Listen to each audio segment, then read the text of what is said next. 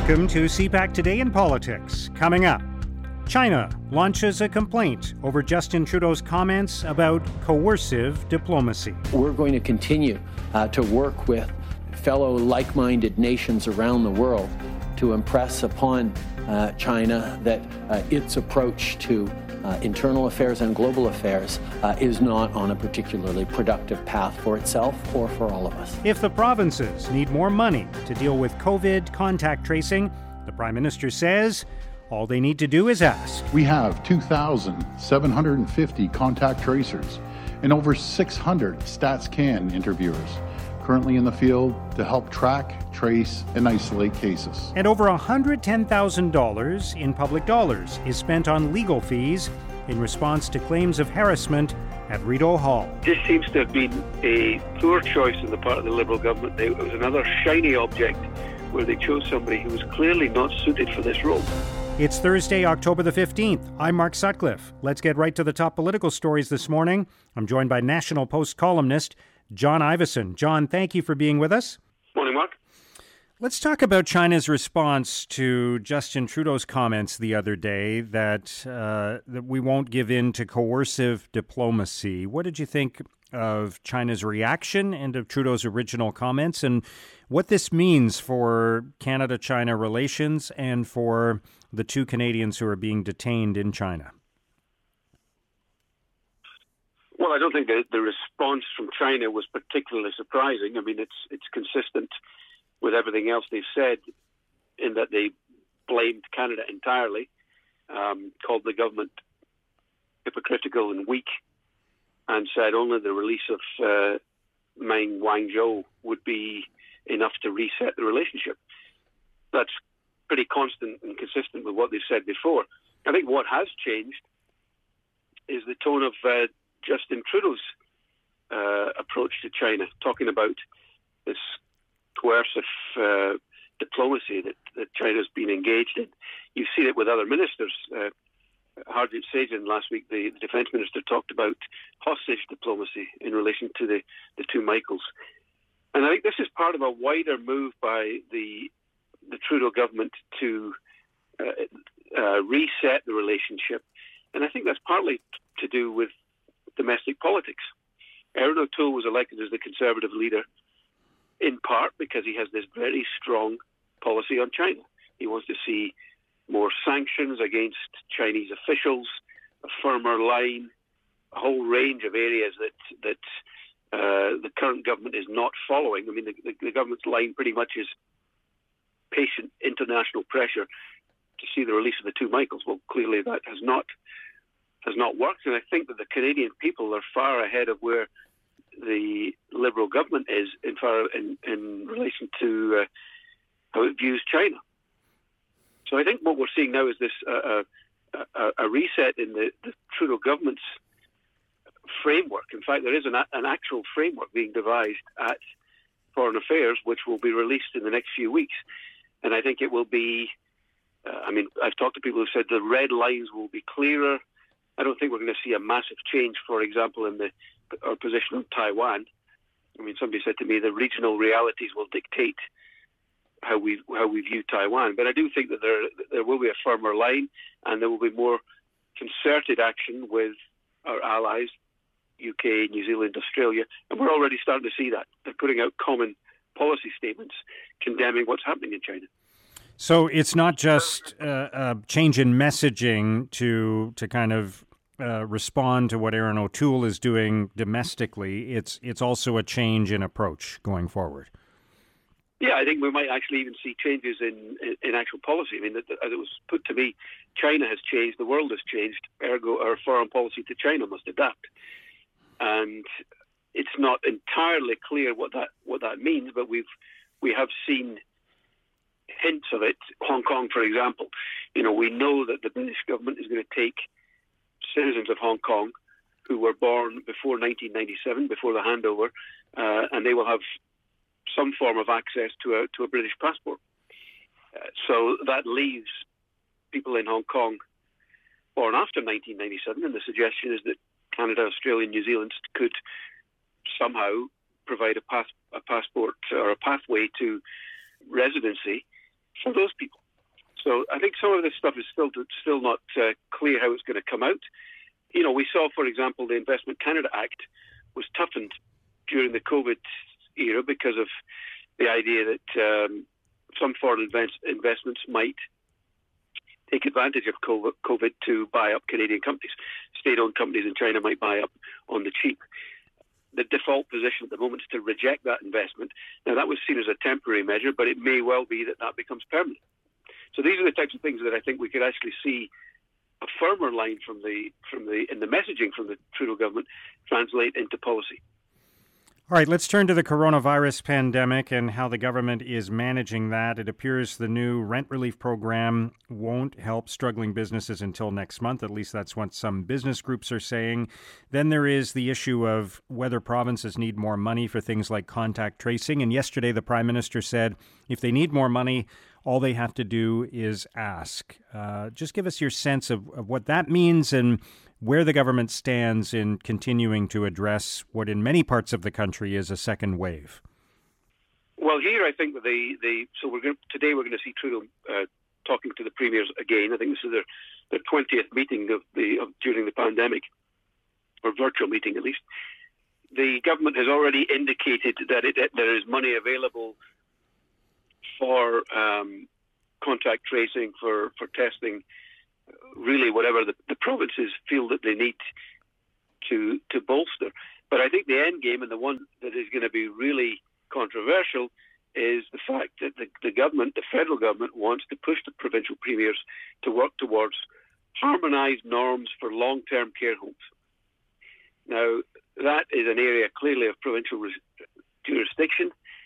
I don't imagine that the any of the provinces want to give the federal government free rein in that area. In fact, um, Quebec Premier Francois Legault has already said that uh, Trudeau is playing with fire if, if he thinks he's going to dictate standards for, for the provinces. But this is what the, the federal government does. It comes with its checkbook and says, well, we want to see some kind of standardization, and you will get the money if you agree to that standardization.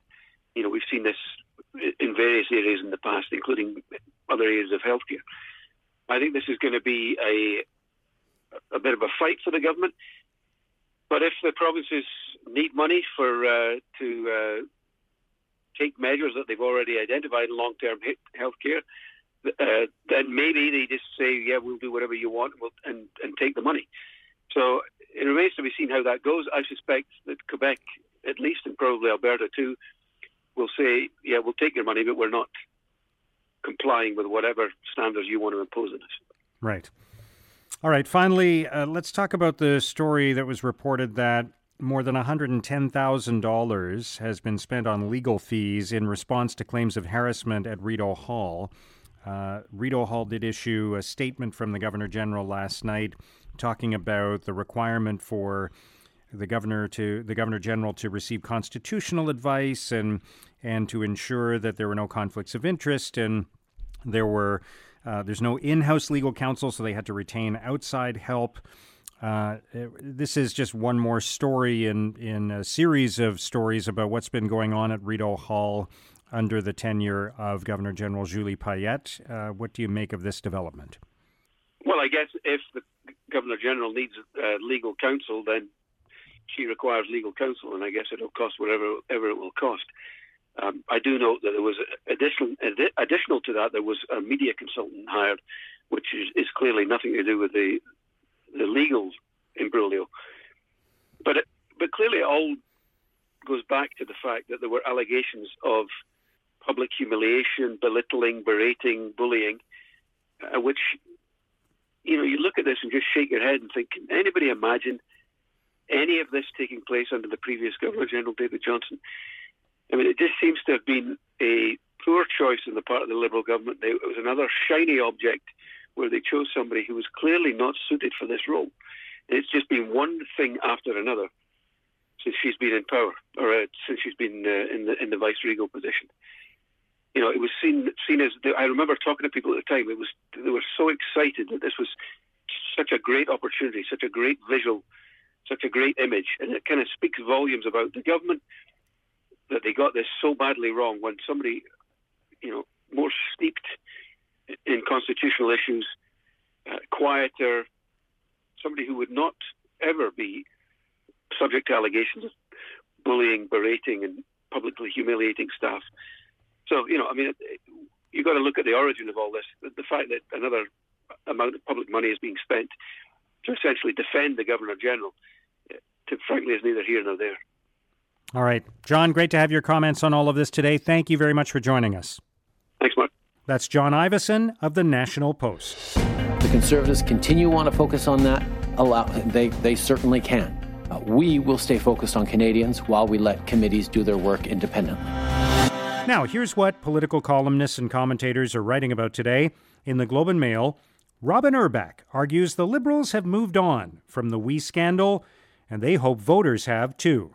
Urback writes Any political strategist worth his or her salt knows that a fire, starved of oxygen, will eventually go out, and a second flame will need time to grow before it can burn with the same ferocity, if it gets there at all.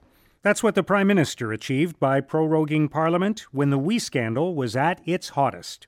It's very smart and very scummy politics, and generally speaking, it works.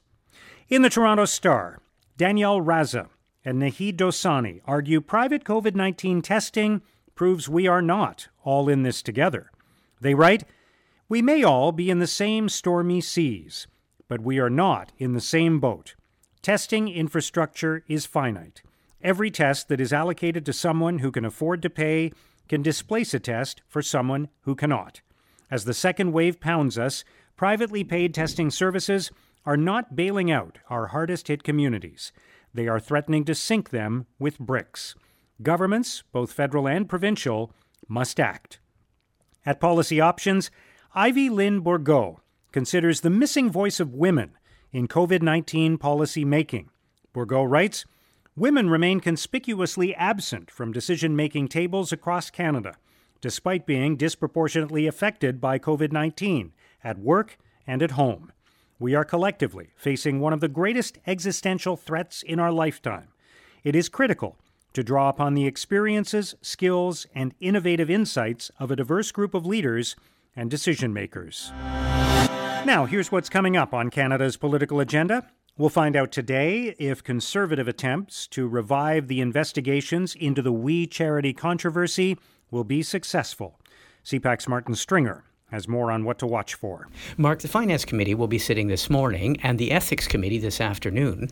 Both committees had been hearing from witnesses and looking into the government's ill fated choice of the We Charity to disperse almost a billion dollars in student summer grants. Now, that plan has been scrapped, and so were the committee's investigations when the Prime Minister prorogued Parliament. Now, Tory MPs on the committees are trying to enlist the other opposition members who hold the majority on those committees in a minority parliament to reinstate the investigations. And the Conservatives are hoping to go one step further and further enlist the opposition parties when Parliament returns to support a motion to form a new single anti corruption committee of the House of Commons to take up the same investigation. Now, so far, the Liberals on both committees sitting today have managed to use procedural tactics to thwart the Tory efforts. And at a press conference on Tuesday, Prime Minister Trudeau up, upped the ante when he counterattacked, accusing the Tory MPs of wasting time and not serving Canadians' best interests during a worsening pandemic by continuing to pursue the matter. So, Mark, we will have a better idea where the whole matter stands by the end of the day. Thanks, Martin. Also, today, the Prime Minister will host a call with provincial and territorial premiers. He'll then take a virtual tour of the Young Hunters program in Arviat Nunavut, along with Minister of Northern Affairs Dan Vandal.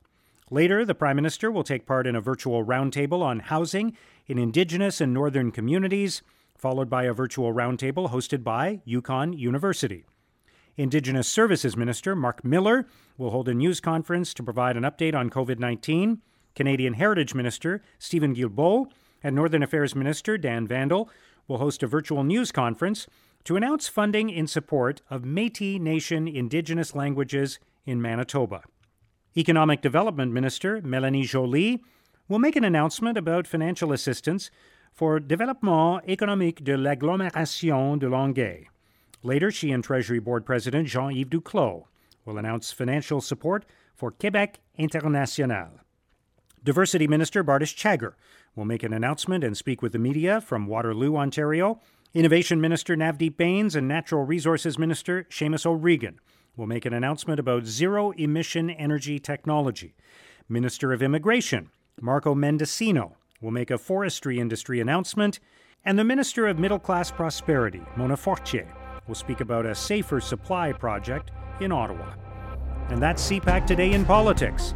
For Thursday, October the 15th, tune into Primetime Politics tonight on CPAC for coverage of all the day's events. Our podcast returns tomorrow morning. Have a great day.